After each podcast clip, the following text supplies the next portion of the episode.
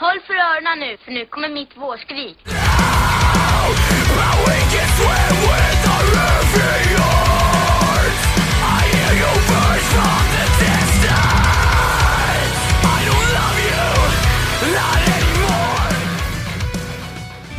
Moms! It was never a phase! It's a lifestyle!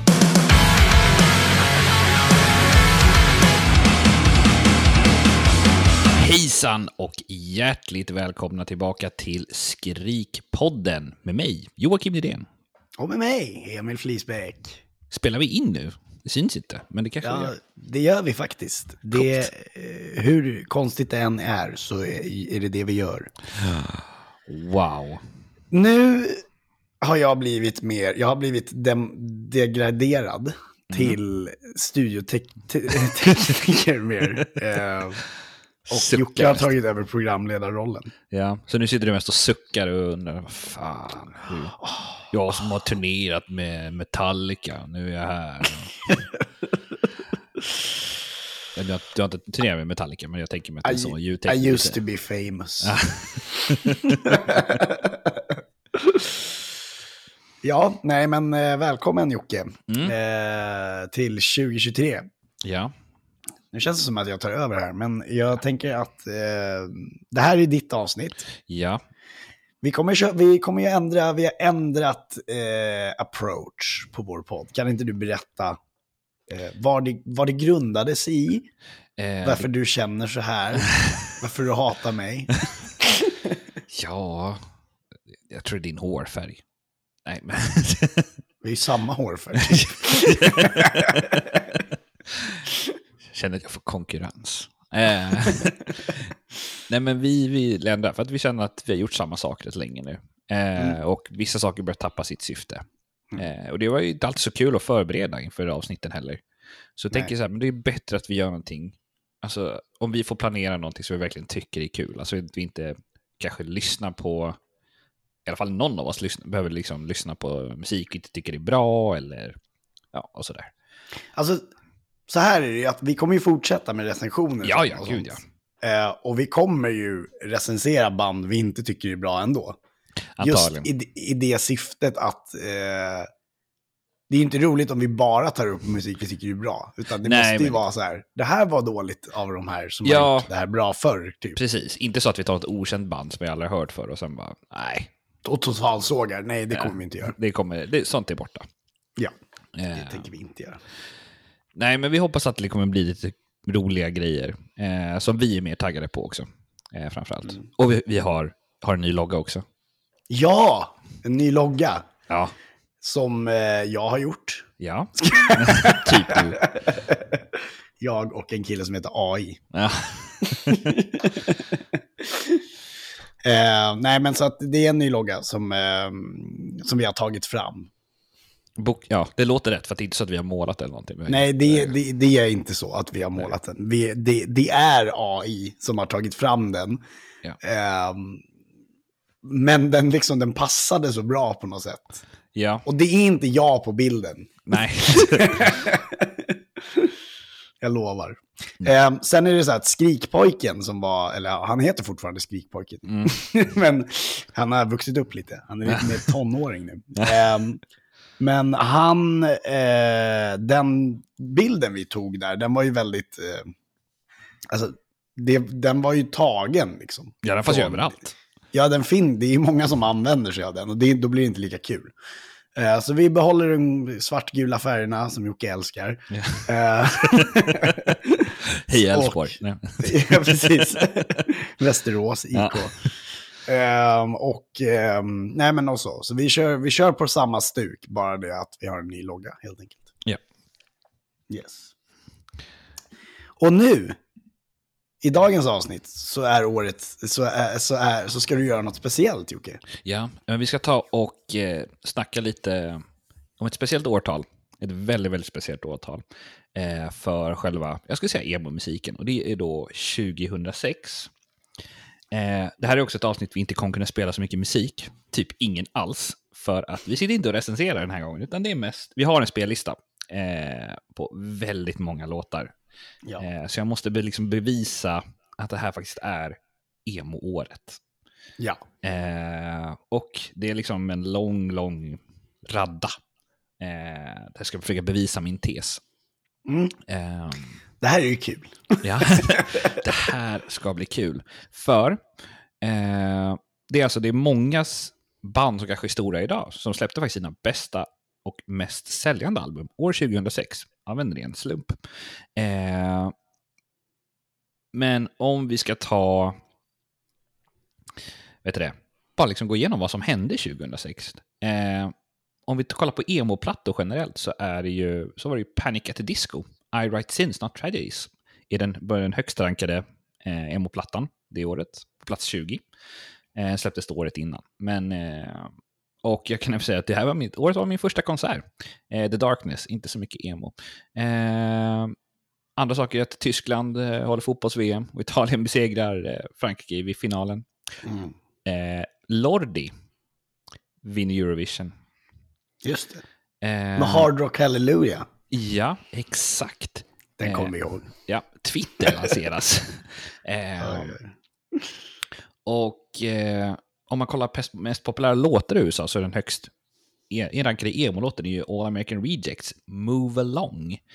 Eh, som han har på plats 21. Move along, move along. Exakt. Jag kommer sitta och sjunga alla låtar. Det är Ja, det ni får. Det får du jättegärna göra. För de har ju ba- alltså det, här är, det här är liksom peak kända låtar eh, för var, som varje emo-unge ska kunna.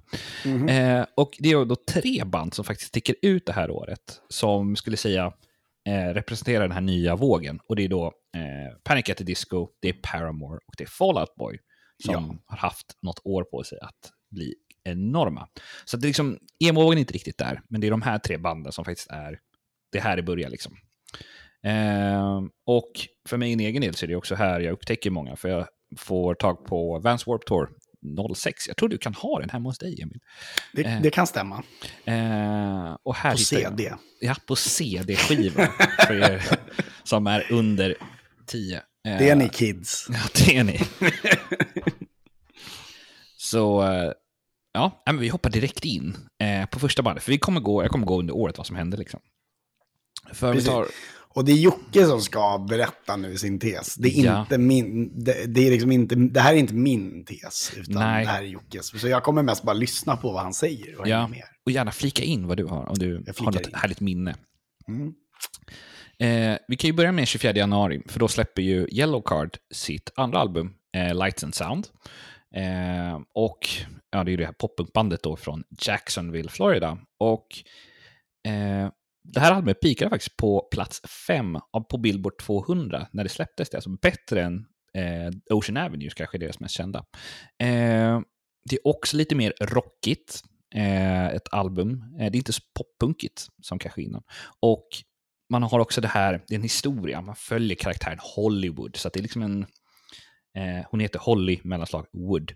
Eh, och det är henne man följer då under eh, den här skivan. Eh, och den är också, ironiskt nog så kanske den anses som ett litet misslyckande för att den inte har sålt lika bra efteråt, trots att den faktiskt debuterade mycket bättre än Ocean Avenue. Eh, men det här var liksom, att bara att de gick mer åt rockiga hållet, lite gnälligt sådär. Ja, det här är ju liksom första albumet som bevisar. Eh, om vi går vidare så är det faktiskt ett svenskt band nu som jag slängde in här på, för jag visste inte om jag skulle ha med det, men det är ju Det här är det liksom, här får jag flika in med att Ja. det var jag som flikade in med det. Att Ja. Det här borde du nog ha med. Jag borde faktiskt ha med, och Emil har helt rätt. Eh, för det är faktiskt In Flames, eh, Come Clarity. Eh, och det är åttonde albumet från In Flames. Och de, när det, albumet släpptes så debuterade det faktiskt på num, eller hamnade på plats nummer ett i Sverige och i Finland. Och vann även Grammis för bästa hårdrocksalbum, fast det var Mm. året efter. Ehm, jag har inte mycket, jättemycket, personligen har jag inte jättemycket relation till skivan då. Jag fastnade för In Flames några år senare, eh, 2008 typ. Men om vi, lyssnar, om vi tänker på låten Come Clarity så är den extremt olik. Det är, alltså, det finns ingen, det är ju så o-death metal det kan bli ungefär. Det är så mycket Ja, men det var här de ändrade sitt sound. Ja, det skulle jag nog säga. För om man tar liksom skivan efter eh, så är den ju bra mycket mjukare än den här Come Clarity. Mm. Exakt. Det är, ganska, alltså, det är en ganska hård skiva generellt. Eh, På skivan efter A Sense of Purpose heter den va? Och eh, om jag inte missminner mig. ja, det kan, det kan nog stämma. Sense of Purpose, är det den skivan? Ja. Eh, Eh, alltså, alltså, det där låten Alias är med på. ja, exakt. Ja. Mirror's Truth och Ja. sådär.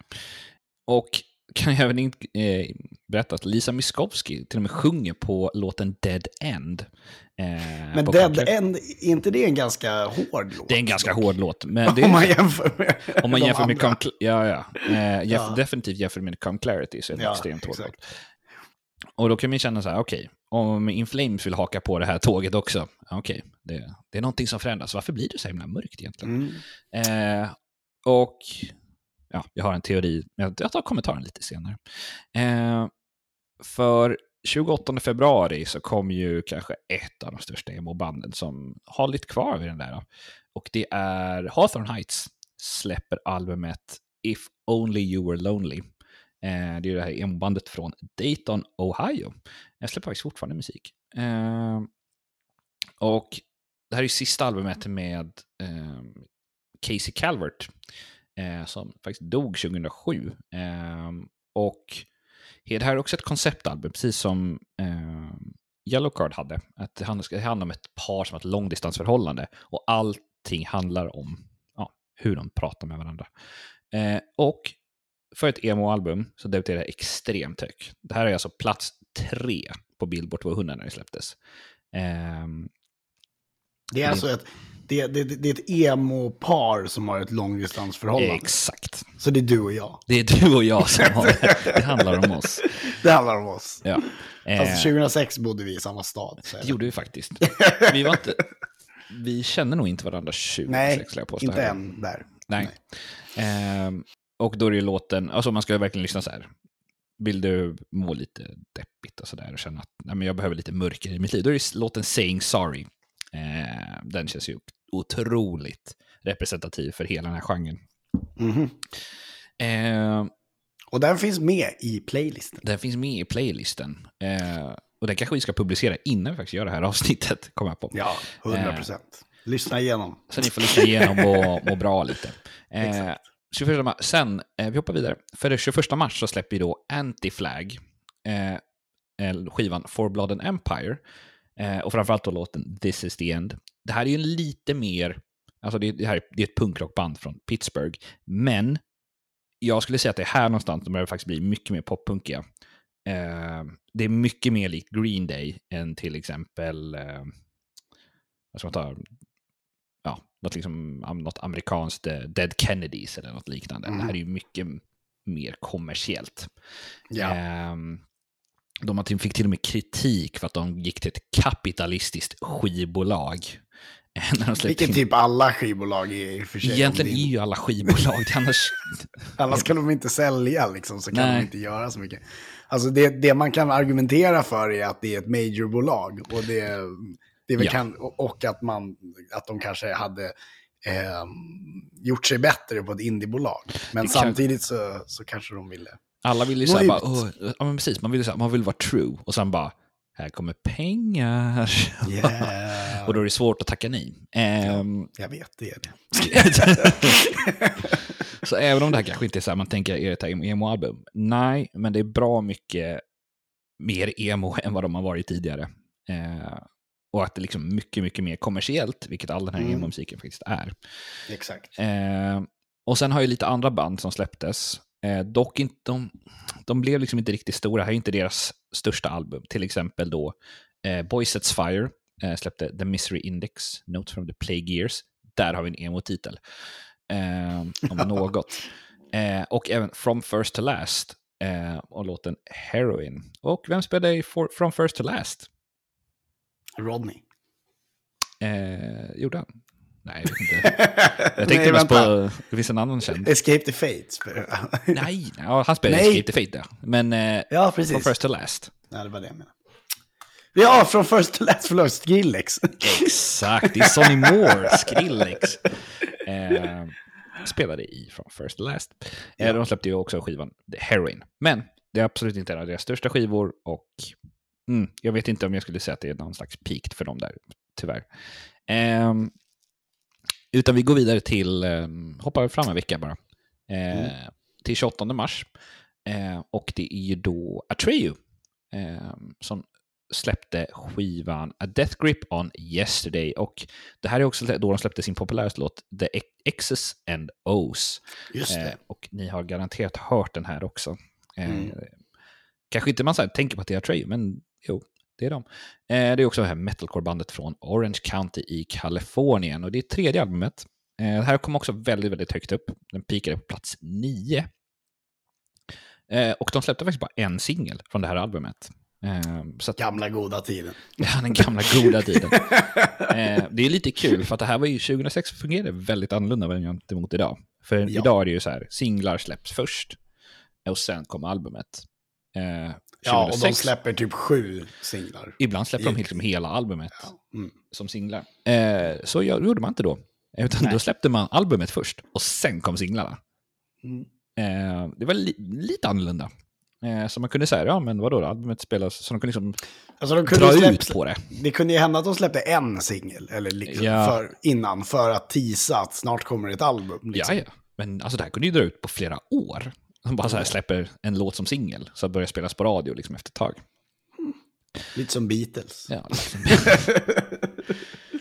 eh, och det är också kul med Atreyu, för de påstår ju att de var band, de som uppfann, eh, eller de Metalcore. uppfann, eh, inte metalcore, men eh, det här konceptet att ha en som skriker och en som sjunger.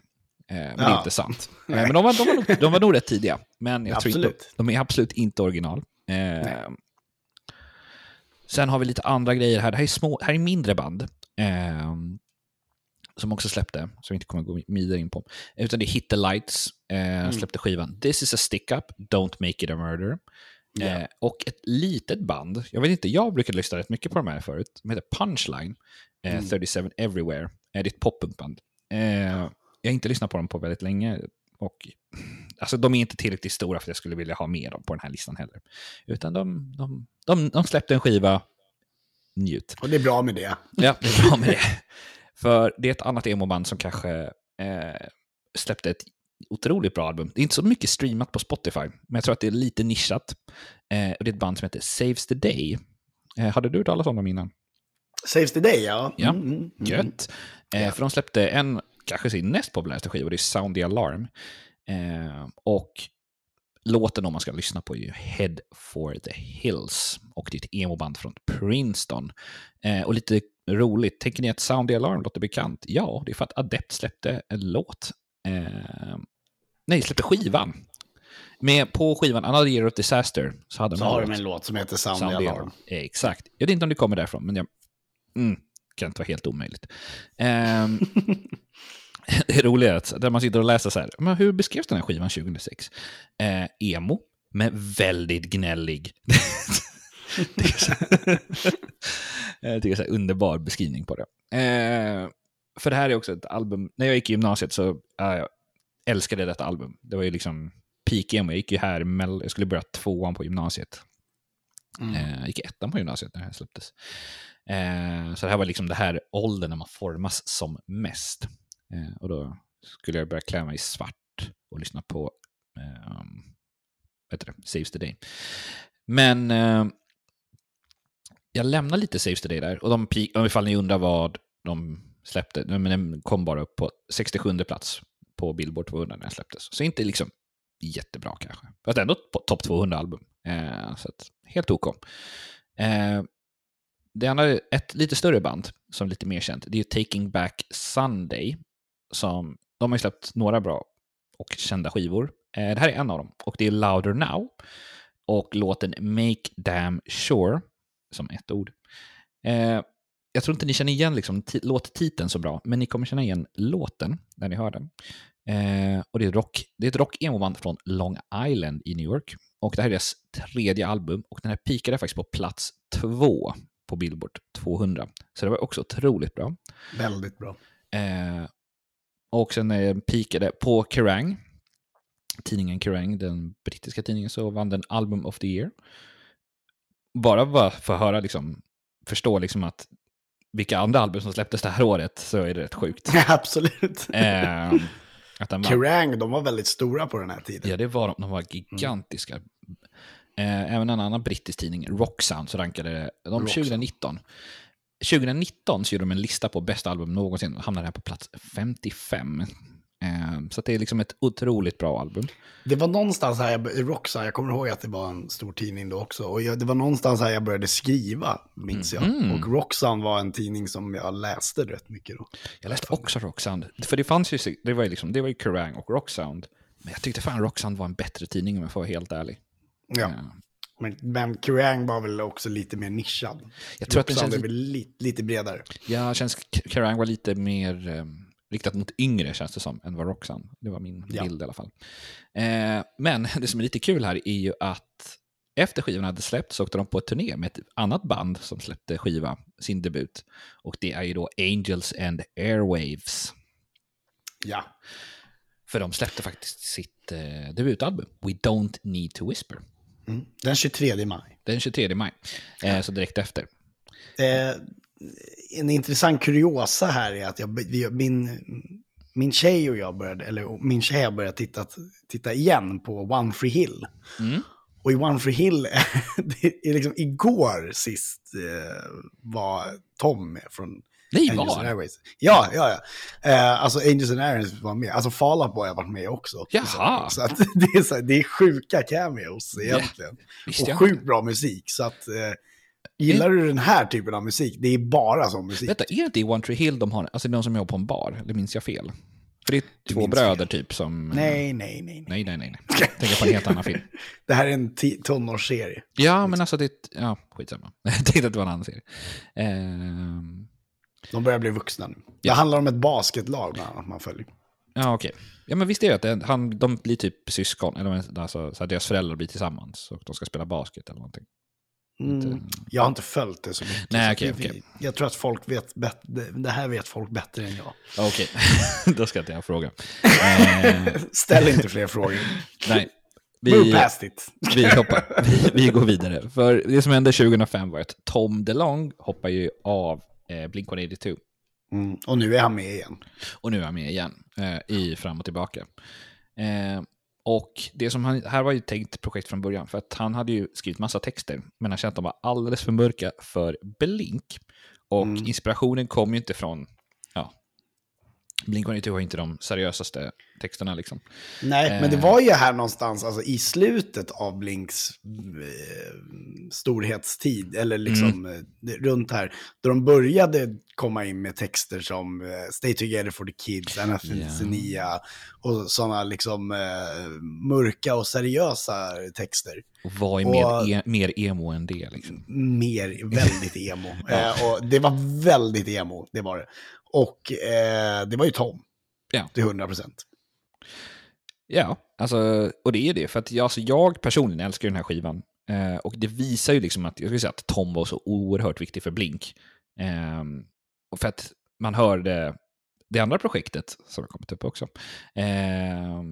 Alltså, här är, jag tycker det här är ett otroligt kreativt album. Alltså det är så här, han har liksom slängt in små ljud eh, som han Mm. använder som slagverk och liksom som ett beat Mm. eh, hela tiden. Och, och så här, ja, mixen är liksom jättebra och allting. Men det är väldigt, det är spacigt. det är spacigt och det är drömmigt liksom. Ja. eh, och samtidigt liksom rockigt och... ja. Nej, jag tycker det är skitkul. Den, eh, ja, ni vet, den pikade på plats fyra, Billboard. Sålt i över 800 000 exemplar än så länge. Mm. Jag tror inte det kommer sälja så mycket mer på skiva faktiskt, om jag får vara helt ärlig. Eh, det har nog pikat där någonstans. Eh, men också någonting som hände 23 maj, det är ju eh, Less than Jake släppte ju skivan In with the Out Crowd. Det här är inte, absolut inte deras bäst säljande skiva, kan jag inte påstå. Eh, men, eh, och ja, om man ska lyssna på riktigt emo så är det Rest of My Life. För den är också otroligt oskap... Det är ett- det ska liksom. Eh, och den här är extremt oska-punkig. Eh, och hela skivan är väldigt, väldigt mainstream och radiorock nästan. Och det, man, när jag läste intervjuer med dem efter så var det, alltså det här är ju, de var ju självkritiska för att det, de var ju mer party liksom. Och det här var ju eh, liksom lugn skiva och den var seriös och sådär.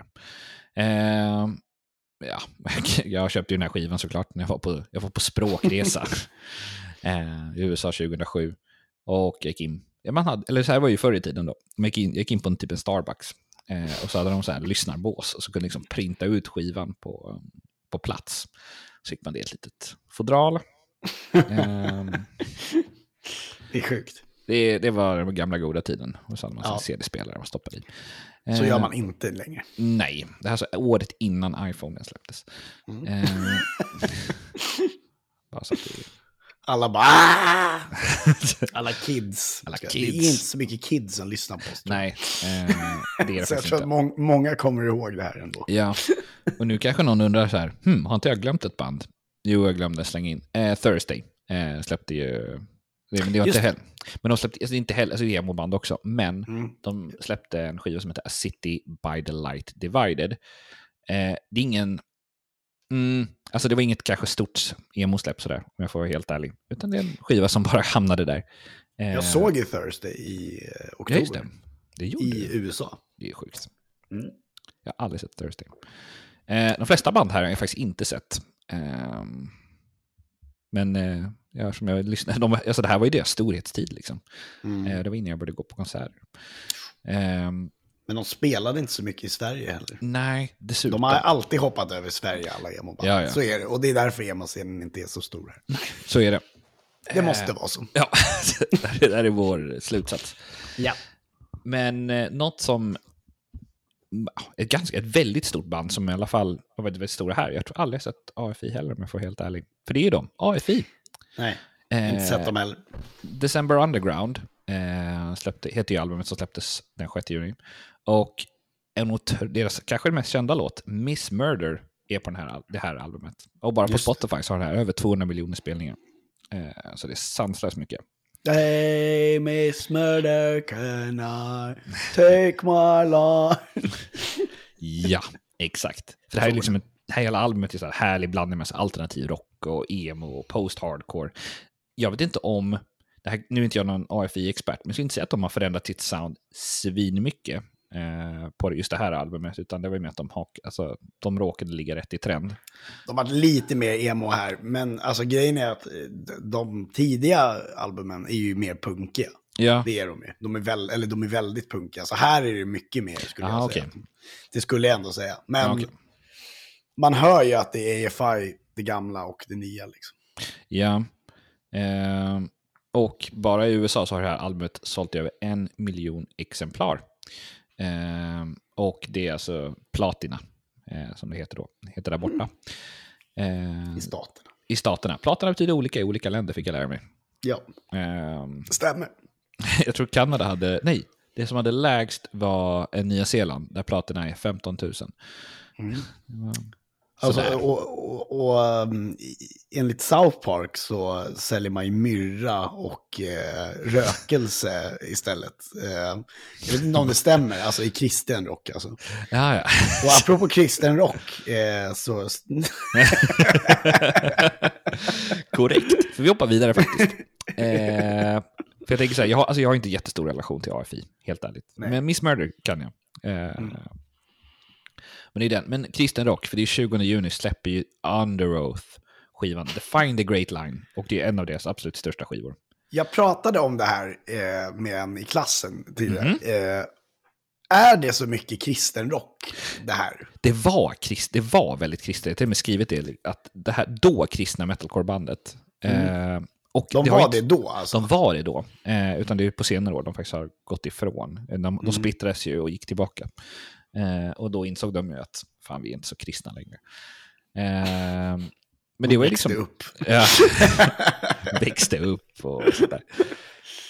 Men eh, det är liksom, då är i helt egen värld, det här liksom kristna metalcore-världen. Det var ju flera band eh, som egentligen, de turnerade tillsammans på sitt sätt och de liksom sålde alltid slut. Och det känns som att folk lyssnade snarare på liksom budskapet än eh, liksom musiken. Så det kunde dyka upp folk där som bara, åh, men de har ju rätt budskap. Och så sket de totalt i musiken.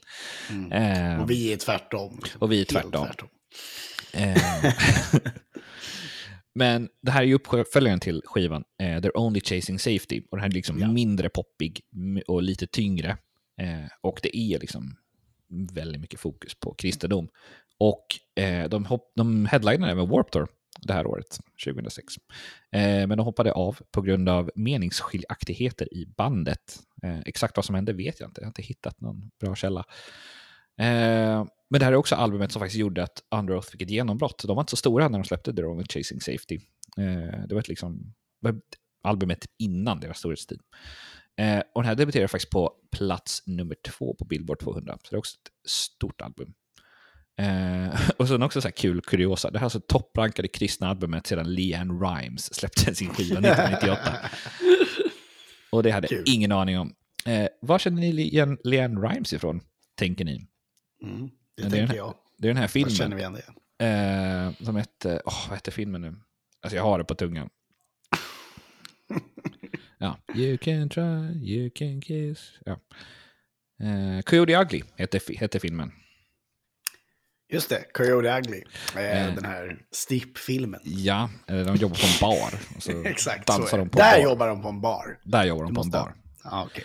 Eh, Det, var, och, det var den du hade eh, Ja. blandat ihop ja, och det här var alltså ett väldigt bra säljande album. Alltså, det hade sålt över 500 000 exemplar redan i november samma år, 2006. Eh, The Find the Great Line, inte Leanne Rimes, det vet jag inte hur mycket det sålde. Eh, så att det här var alltså ett stor succé för eh, Underoath, som nu kunde börja turnera världen. Eh, så här har vi liksom en stor peak på emo-vågen. Eh, och så, för bara en vecka senare, så släpptes kanske ett av de bästa albumen någonsin. Eh, Billy Talent släpper Billy Talent 2. Eh, Ja. Och jag och tänkte så här, om jag skulle spela, ha en låt från den här skivan, så nu valde jag Red Flag för den är absolut mest populär. Eh, däremot, Men Fallen Leaves är från den här skivan den är också från, alltså det är så många bra låtar. Alltså det är Jag kommer ihåg Surrender- att jag såg den eh, eh, musikvideon när jag var, Mm. eh, nej, ja, jag gick i ettan eller någonting. Jag tyckte den var så jävla weird. den, är, den, är, så emo. Den är, den är väldigt weird. Dock. Ja. Men det, alltså, det är ju lite åt det här hållet med som, eh, vad heter det, Mm, Panic at the Disco gjorde också. Liksom. ja, en väldigt märklig video. Och även Fall Out Ja. Boy som också gjorde märkliga videor. Exakt, Eh, ja. Det var, det var det var- inne då. Det var inne då. Ta tillbaks det. Ja.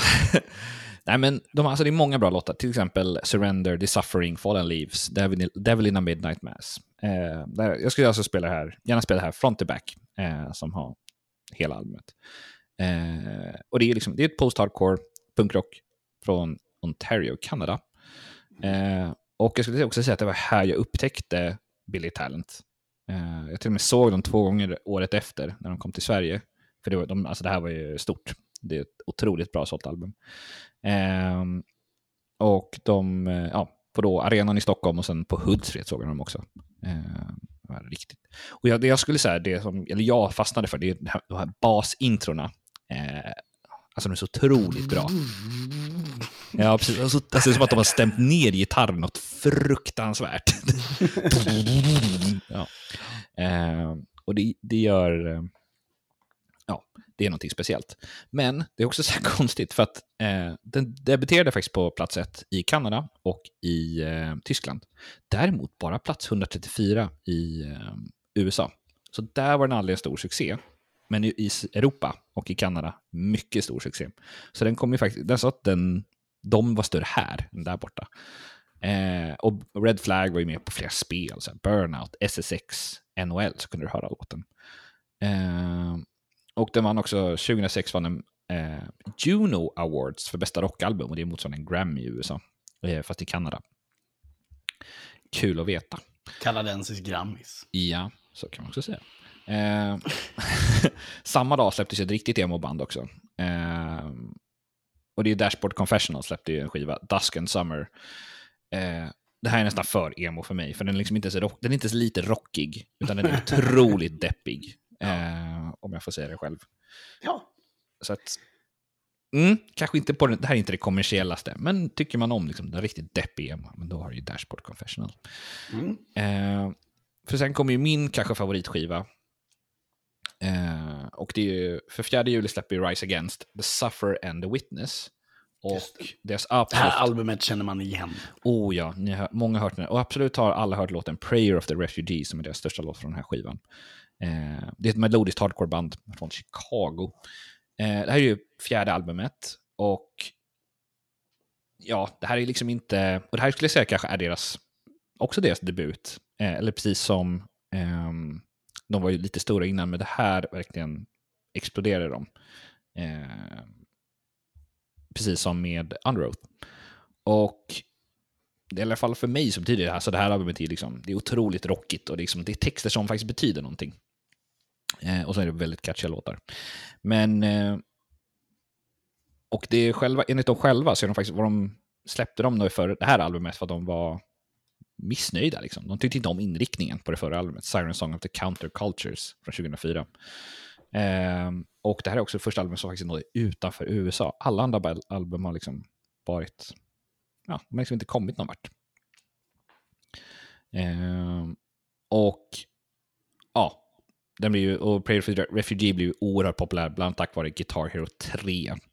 Eh, och alltså den har sålt som singel i fysiska exemplar över en miljon gånger.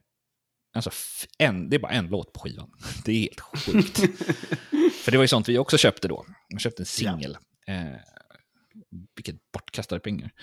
Eh, men, men så var det. Eh, låtarna har även också 250 miljoner streams på Spotify. Eh, och när den debuterade så plats 10 på Billboard. Inte så intressant, utan det är mer liksom att den faktiskt tog dem ut. Och jag vet inte om ni har sett så här, eller har du sett filmer från eh, Tyskland när de typ headlinar Rock and Ring och sånt där? Och det är ganska många år sedan nu. Ja, ja.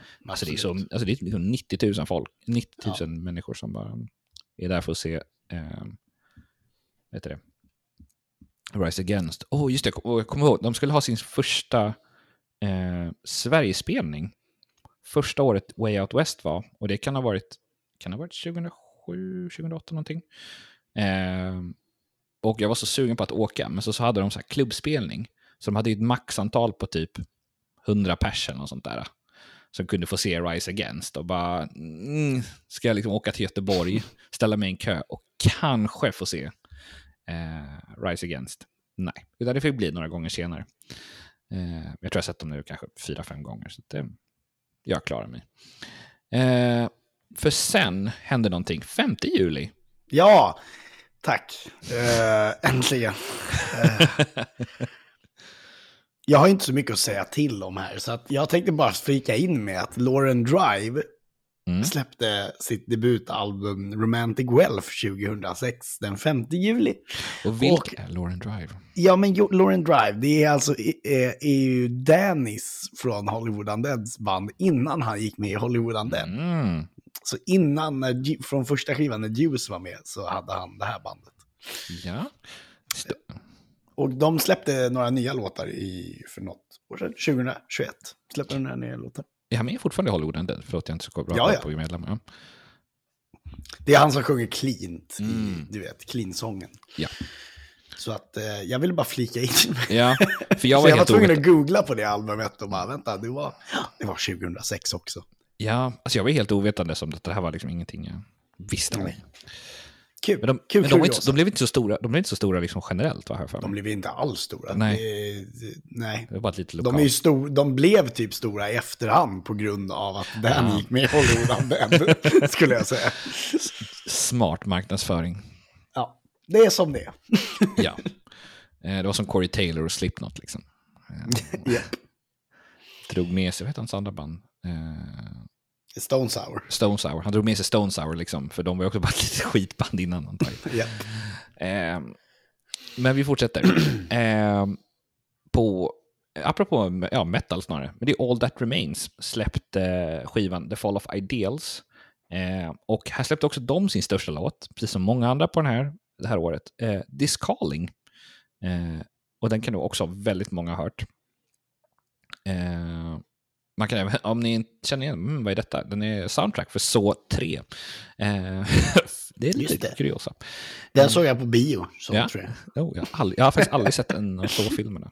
Eh, det är inte, inte min grej. Nej, eh, det är eh, väldigt mycket splatter. Ja. jag såg den på midnattsbio, kanske. Mm, mm. Också. Jag tittar inte så mycket på skräck. Nej. Men den, men den var du tvungen att se. Och sen bara, åh, hörde du, this calling. Eh, kanske inte vad man tänkte på Sen då. var jag såld. ja, för er som inte vet, det är ett amerikanskt metalcore-band från Springfield i Massachusetts. Och jag skulle säga personligen så var det här en av låtarna som fick mig in på själva metalcore-spåret. Eh, och då tillsammans med eh, Killswitch Engage.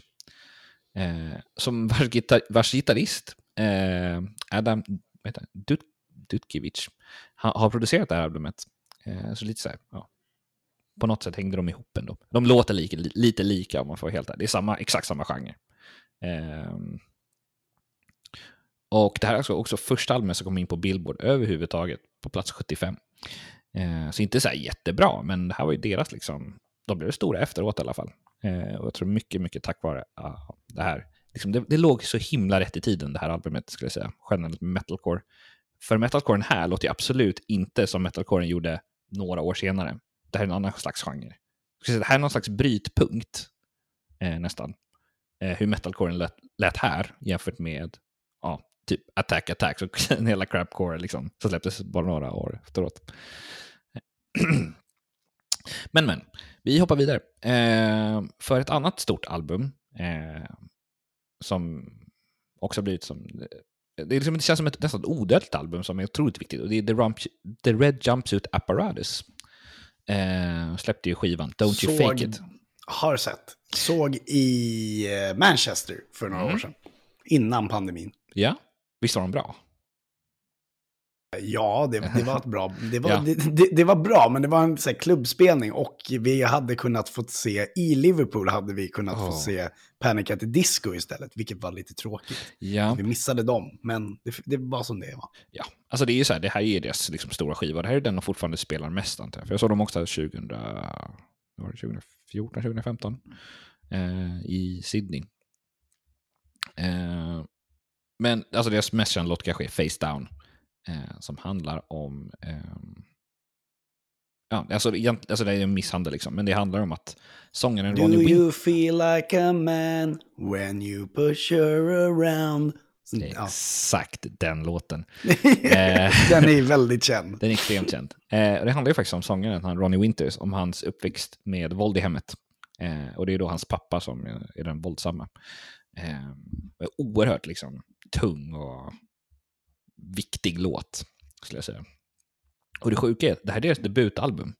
Eh, ett otroligt starkt album. Eh, och det konstiga är också att det här fick inte så bra bemötande eh, när den släpptes. För de tyckte att ja, men det här låter som alla andra band.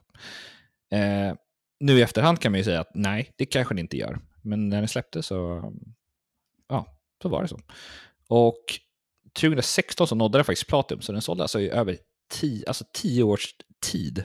Så lyckades den liksom bara kränga album. Och då sålde den eh, en miljon exemplar bara i USA. Eh, och Face Down, bara den låten, har ju fem gånger Platinum. Så fem miljoner gånger har den sålts i USA. Eh, och Nya Zeeland sålde den också bra. Men då är alltså Platinum på en mycket, mycket lägre nivå där. Eh, och andra liksom, stora låtar är ju här False Pretense, Guardian Angel, Damn Regret. Eh, och det hamnar ändå på plats 25 på Billboard 200. Trots att det var kritiker som sa att det här låter som andra. Eh, men nej, jag är faktiskt beredd att säga att det här är mycket, mycket viktigare album eh, för emo-genren än kanske många andra album. Eh, och om vi hoppar vidare då till lite, kanske inte lika liksom viktiga, men ändå lite viktigt. Eh, och det är en EP faktiskt, det här är den enda EPn jag har med. Eh, för här är ett band som alla känner till, tror jag. Eh, det är All Time Low. Eh, som släppte sin, det här ju- de hade släppt en skiva innan, men den, det var inte så bra om man får vara helt ärlig. Eh, de släppte EPn Put Up or Shut Up. Eh, och det var här jag upptäckte All Time Low, eh, faktiskt på den här Warp Tour-skivan. Eh, och det sjuka är att här gick de ju fortfarande på high school, eller skulle precis liksom sluta high school. Eh, och några av låtarna är ju från debutskivan, eh, The Party Scene. Och så var, enligt då sångaren Alex Gascard så är det ju den här EPn som gjorde att de faktiskt fick fans. Skivan var inte så liksom tillräckligt bra, utan det här är ju den som gjorde att det ja, det gick bra. För det här är alltså försprånget till eh, succéskivan som släpptes nästa, alltså 2007, So Wrong It's Right. Eh, bara med bara nyskrivna låtar, där bland annat Dear Maria Count Me In eh, kommer. Så det här är liksom en slags startgenre, eh, genre. eller start för eh, All Time Low skulle jag säga. Och det är också som signades då till Hopeless Records. Eh, så att liksom jag skulle säga att den här är väldigt liksom viktig för, så här, abo- alla hade ju snedlugg också i bandet, kan ju bara påpekas. Eh, de såg exakt ut som de skulle. Jajamän. Som det borde vara. Eh, Ja, exakt. Eh, Om, om ni undrar varför jag inte säger så mycket, att Ja. det är ju för att liksom, det här är ju Jockes show. Ja, ja. Det här är alltså- Så att, Jockes rant. ja, det här, ja, men precis. Kanske mer en rant snarare än kanske någon slags analys. För att jag har, alltså det är så många album på det här, det här året. Alltså det är ja, galet. exakt. Eh, så jag är inte klar. Riktigt. Är typ Han är inte klar. Ni behöver, ni, det- det- jag kan säga så här, vi, vi kommer inte göra någonting mer i det här avsnittet än att göra det här manuset. Kan vi säga. Nej, precis. Eh, Ta igen oss Jockes Ja, rant. ta, ta med liksom det här. Jag ska liksom bevisa att 2006 är liksom emo-året. Ja. Och sen så får ni rösta om det. Ja. Om Jocke förlorar, ja. då jävlar. Eh, Då blir det ett annat Då år. är det min tur att göra en eh, rant Ja. om någonting annat. Exakt. Eh, jag vill bara ta upp ett, och så vill jag ta upp ett litet album som släpptes här. det- Eh, jag, jag tror inte att de såldes typ någonting om jag ska vara helt ärlig. Men jag köpte albumet som heter, eh, av The Pink Spiders. Släppte en skiva som heter Teenage Graffiti. Eh, och det är ett, rå, eller ett rosa album. Eh, som jag lyssnade väldigt mycket på. Men mm, kanske inte något som kommer hänga kvar i historien. Däremot finns det ett annat album som kommer, bli blev extremt populärt. Eh, det är Breaking Benjamin. Eh, släppte sin skiva eh, Phobia. Och låten The Diary of Jane, är kanske den här listans mest populära låt, alltså 400 miljoner spelningar. Eh, långt mycket mer än både liksom, ja, vad hade jag för låtar här nu? Ehm, ja, This Calling och AFI, Miss Murder, alltså dubbelt så många pratar vi om. Eh, egentligen är det ett amerikanskt post-grunge-band, eh, så det kanske inte liksom är riktigt den här genren, utan, men de släppte liksom vissa låtar som jag skulle säga ändå passar in. Eh, och när den här skivan släpps så hamnar den på eh, plats två på Billboard. Eh, och The Diary of Jane eh, är liksom stora anledningen till att de faktiskt är populära idag. Alltså de säljer ju slut arenor i USA eh, lätt. Eh, inte så mycket liksom, kanske utanför liksom, USA, är de så lika stora, eller utanför USA och Kanada. Men eh, det här var liksom deras debut och den är liksom lite, det är någonting emo över det hela, eh, skulle jag ändå påstå. Eh, för vi kan, hoppa, men vi kan hoppa vidare. Men jag har ingen så jättestor relation annars till Breaking Benjamin. Men jag vet att det är många som har hört eh, dem i alla fall. Och det här är alltså, nu ska jag säga, om Breaking Benjamin är lite mer metal så är eh, det här bandet, Hello Goodbye, eh, raka motsatsen. De släppte sin skiva Zombies, Aliens, Vampires, Dinosaurs. Eh, och speciellt låten då Here in your arms. Eh, för det här är alltså då indie-pop, emo-pop eh, från Huntington Beach. Eh, och hela albumet är egentligen en hyllning till nördkultur. Och det är alltså och det är också deras debutalbum. Eh, och de var faktiskt rätt okända innan det här albumet släpptes. Och direkt efter albumet släpptes så, all, så började de bara sälja ut alltså tusen plus rum eh, varje spelning. Så det här var ju liksom sjuk respons. Så att skivbolaget Drive Through Records var ju helt chockade över att den här responsen kom. Så att då började de spela dem på radio. Eh, så de alltså sålde bättre eh, än utan radio. Eller de började sälja väldigt bra ut, även utan radio snarare. Eh, och sen också, ja, kul, jag vet inte, men när jag gick i gymnasiet, så den här låten Here, de sjunger, han, han säger alltid någon mening och sen avslutar den med Here. Eh, så det blir liksom att jag och en klasskompis alltid så hade ett internskämt. Eh, inte skitkul kanske. Men det var lite om eh, Hello Goodbye som också kanske, alltså det är ett emo-band, fast de låter väldigt annorlunda än vad liksom metalcore och eh, liksom, det är inte så rockigt överhuvudtaget, men den har någonting i sig Eh, som gör att den här passar in i genren. Eh, för någonting som kanske passar mycket, mycket mer in i genren är Alexis on Fire, eh, som släppte skivan Crisis den 22 augusti. Eh, och jag har valt specifikt ut låten This could be anywhere in the world, eh, som jag tror de flesta har hört också. Det är en sån där låt som man, man vet om att den finns. Eh, det är det här post-hardcore-bandet från Ontario, Kanada, och deras tredje album. Eh, och det som är lite kul med Crisis är också att det är många band som faktiskt har sagt att det här är det viktigaste albumet. Eh, till exempel eh, Silverstein, Cancer Bats, Four Years Strong och 36 Crazy Fist har ah, bland annat har nämnt att så här, Crisis är liksom, det här är inspirationen till det här albumet som vi släppte då. Eh, Men Alexis on Fire är ju ett, eh, oj oj oj. Ja, ja, det, är, men det, är så här, det är mer ett statusband nästan. Liksom en, det är ju inte ett pop, band, men de är ett statusband. Liksom. Det är ett band för Mm. musiker nästan. De spelade också på eh, Mhm. Aftershock, men jag missade faktiskt dem. För att det var på den där första Dreaded First Day. Så, Ja. ja. Men eh, ja, det här var ju så, det hamnade ju plats ett när det släpptes. De har sålt i Platinum i Kanada, vilket inte är lika imponerande. Det är bara 80 000 exemplar. Men eh, det har liksom, det har varit ett, det har varit ett bra album. Av deras album så är det här det mest populära, i alla fall på Spotify. Ehm, men någonting jag vill, för samma dag släpptes också ett annat album som jag kanske haft lite mer relation till. Eh, för jag fastnade inte för Alexis on Fire för många år senare, utan det här har ju dykt upp långt efter. Ehm, ett annat album är ju Boys Like Girls, släppte sin debutskiva. Boys Like Girls också, eh, men framförallt med låten The Great Escape. Eh, det är ett poppunk-emoband eh, från Boston. Och det som jag tror, eller det som jag vet, är att det här är ett otroligt catchigt album och lockade många utanför eh, genren. Eh, till och med ja, Mia har ju liksom hört eh, Boys Like Girls. Och man ska ju vara helt ärlig, skivan handlar mycket om pojkar som gillar flickor. Eh, eh, men det handlar också om att sångarens mamma som kämpar mot cancer, så det är väldigt så här, blandat, eh, hela albumet. Och tidningen Alternative Press listar då The Great Escape på plats 97. Eh, bästa singlar från 00-talet. Alternative Press är ju amerikanska Där har vi, ja, alltså, eh, ja, AP. Ja, AP. Alltså det är motsvarigheten till Kerrang fast i USA. Ja, exakt. Eh, där har vi ju sett, eh, de gjorde, på senare år gjorde de ju Alternative Press Music Awards till exempel. Mm. Just det, det är Som de som är väldigt framåt. Det måste vi prata om. Ja, vi tar det senare. Inte det här avsnittet. Nej, det här, det här är långsamt, det här kan jag lova. Jag är inte klar. Eh, jag, bara, jag vill bara snabbt nämna att The Devil Wears Prada släppte också skivan Dear Love, A Beautiful Discord.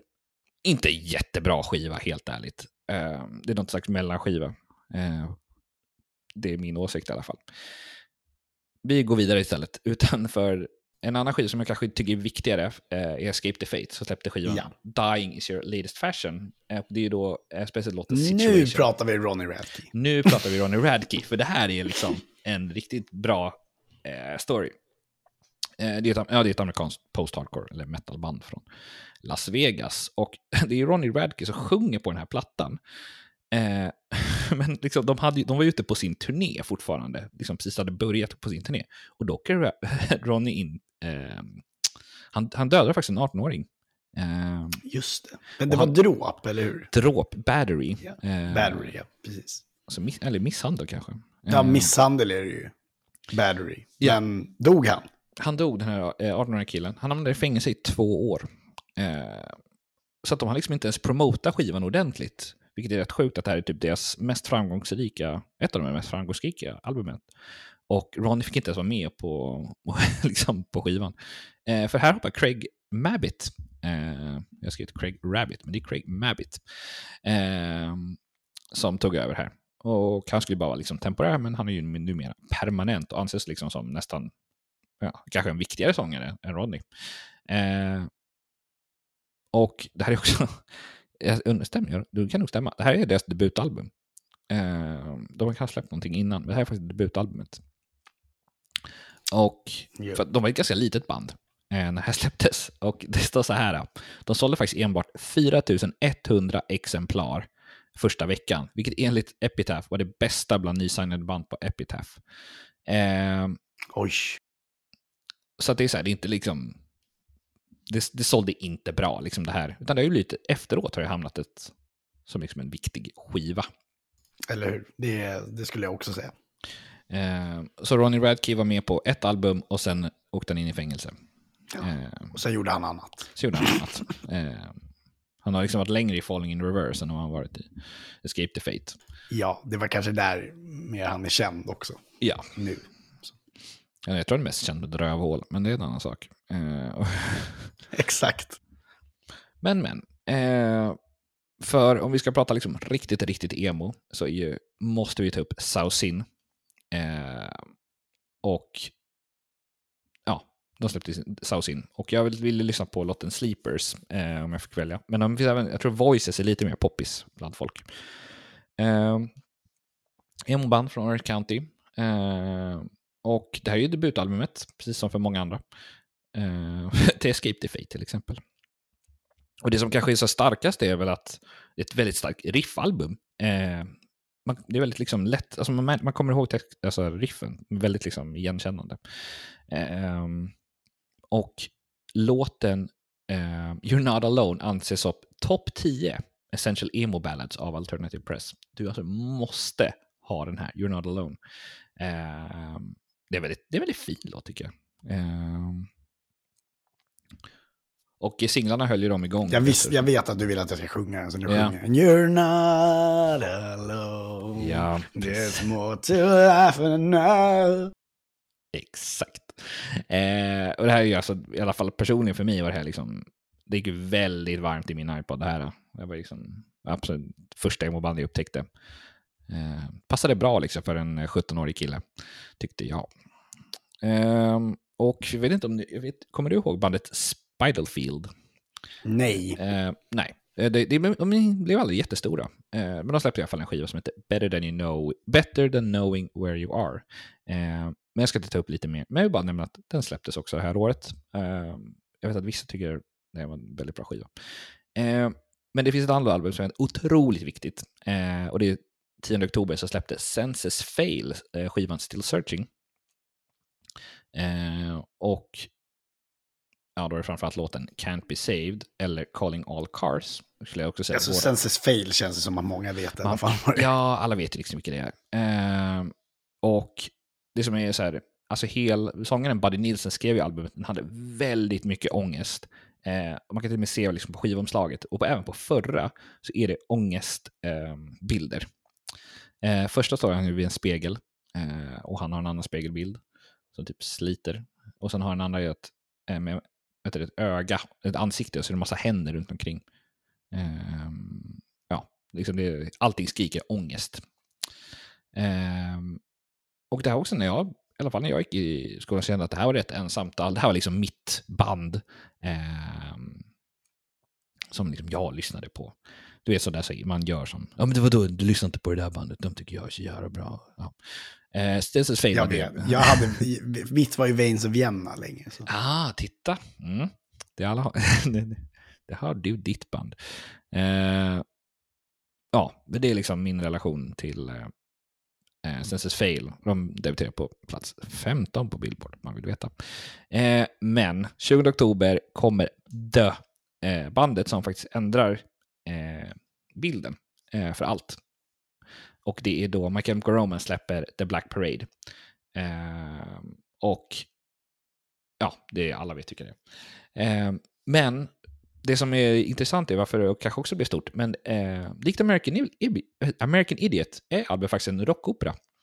Eh, och det kanske inte alla som vet det. Men det handlar om en patient som dör i cancer och han upplever liksom olika stadier.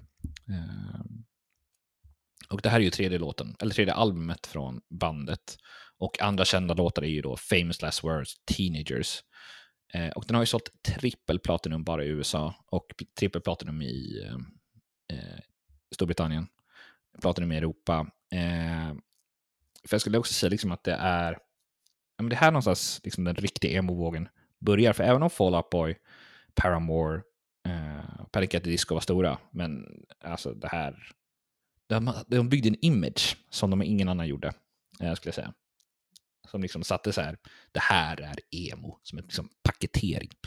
Eh, och hela albumet skulle, när de beskrev vad vad är inspirationen så är det ju, eh, har, de, har de sagt Queen, Pink Floyd, The Beatles och David Bowie. Så mycket så här brittiska, ja, mycket brittiska band. Eh, och ja, kom på plats två, Billboard när den släpptes. Och Kerrang eh, rankade albumet som nummer två, 50 bästa album 00-talet. Eh, och alltså det var en rejäl eh, turné också, för den gick på 138 spelningar jorden runt. Oj, Ehm, jorden runt på 138 spelningar. ja, den höll ju på i några år också. Ehm, men Det var inte alltså, 138 dagar alltså. nej, inte 138 dagar, ingen sån. Fy fan vad hemskt. Ehm, ja, de var gigantiska ehm, bandet. Men eh, ja, så jag skulle säga liksom här, här liksom kom allting. Jag, alltså här, jag kommer ihåg liksom när man gick på stan och så här, folk, alltså barn klädde sig liksom i så här randigt och liksom hade snelugg och jeans, eller vet du, så här nitbälte och skit. Eh, det var den gamla goda tiden. Eh, Ja. Som vi fick återigen se på Gröna Lund i somras. ja, som jag inte Det var så härligt. På. Eh, så avundsjuk. Jag har aldrig sett My Chemical Romance. Och, och sen såg jag My Chemical Romance i oktober igen. Så jag såg dem två gånger. Nej, nej, jag är avis. Jag är avis. Ehm, för vi, vi pratade tidigare om eh, Angels and Airwaves. Eh, för det här är ju väldigt relaterat, för det är Plus 44 eh, som släppte skivan When Your Heart Stops Beating. Eh, och det är då ett sidoprojekt av, och enda albumet av Blink-182-medlemmarna Mark Hoppus och Travis Barker. Just det. Eh, och det här är alltså mer elektronisk poppunk. Ehm, och alltså alltså det som var... Alltså det är, liksom, det är väldigt, likt, eller väldigt olikt Blink. Eh, med Mark, men sen är det samtidigt att Marks röst gör att man bara hör Blink. Så det blir som en ja, konstig relation. Men det som också hände var ju att de gick ju tillbaka. Eh, det här var ju väldigt kortlivat. Eh, de blev ju återförenade 2009 redan. Ehm, och ja, det som hände var ju att när de släppte nästa album så var det så här, man hör att det, är så här, det var hit de ville gå båda. Alltså så här, det var ju mycket mer elektroniskt sen efter det här. Och det var väl inte riktigt vad man kanske hade hoppats på. Eh, men ja, det var liksom ett litet album som bara fanns där. Eh, kanske inte så viktigt för emo-vågen, men det var ändå så här, det handlade lite om Angels and Airwaves och Blink-182 och ja, det blev liksom en liten story över hela. Eh, och det, och man får vara ärlig, det här var inte lika bra som eh, vet du det, Angels and Airwaves. Nej, Inte inte, ens, inte by a long shot. Det är, alltså, det är helt, det är dag och natt. Ja, det är det. Ehm, så jag har för mig att jag köpte det här albumet också. Du kan ha den, eh, eventuellt den skivan hos dig. Det skulle inte förvåna mig. Möjligt, mycket möjligt. Ja, om ni undrar varför jag säger sådär, är för att jag gav Emil typ alla mina skivor. Ehm, Mm. Vi ska ha ett avsnitt när vi går igenom det. Ska Jocke prata om sin Ja, nostalgi. Ja. Kul. Eh, så bara snabbt nämna att Brand New, eh, precis som också ett emo-band som släppte skivan, The Devil eh, and God Are Raging Inside Me. Fy f- jag har till och med markerat ett väldigt tråkigt album, för det är det. Ja, Alltså, gud. Få Dashboard Confessional och kä- och känna liksom som party. låt. Eh. Jesus Christ har de en låt som heter. Liksom. Ja. Säger så mycket. ja. Eh, men jag vill ändå ta upp ett sista album. Eh, Ett sista album. ett sista album. Gött. Ja, sen är vi klara, jag lovar. Mm. Eh, Ska inte hålla er på sträckbänken Nej. längre. Jag ska inte, för sen är liksom, det här är alltså sista albumet och det är um, Killswitch Engage släppte skivan As Daylight, As Daylight Dies och speciellt då låten My Curse. Eh, för det här är också liksom ett amerikanskt metalcore-band. Ehm, och jag upptäckte dem ju samtidigt som då eh, All That Remains. Eh, och jag tyckte det här var, liksom, det här var det coolaste som fanns. Ehm, och det här också, albumet har ju sålt riktigt bra, platinum och det har fått överlag väldigt, väldigt bra respons från kritiker, vilket inte alla album har fått på den här listan, utan det här liksom anses som ett extremt bra album. Eh, innehåller också covern, min favoritcover, eh, Holy Diver, eh, Dios, och jag tycker det faktiskt är bättre än originalet, men det kanske inte alla håller med mig om. Eh, men det här är också liksom, deras, det här är deras bäst sålda album. Eh, också. Så det, är inte, så det är många av de här banden eh, som faktiskt släpptes in. Det här är alltså 2006 så pikade de musikaliskt. Så många band som var liksom inom emo-genren. Pikade vår genre eh, musikaliskt 2006? Är det det du har velat Det säga är med det jag har velat säga och jag har liksom massa bevis på att back it up. Eh, Det här är ju, he, he came prepared så att säga. ja, jag har en, det här är liksom, det här är en, nu har jag rantat i en timme. Eh, Ja, exakt. vad jag kan se på klockan. Ehm, så att det vi kan sammanfatta det här avsnittet med att, nej men på riktigt, ehm, tycker ni att, uh, håller ni med Jocke om det här? Mm.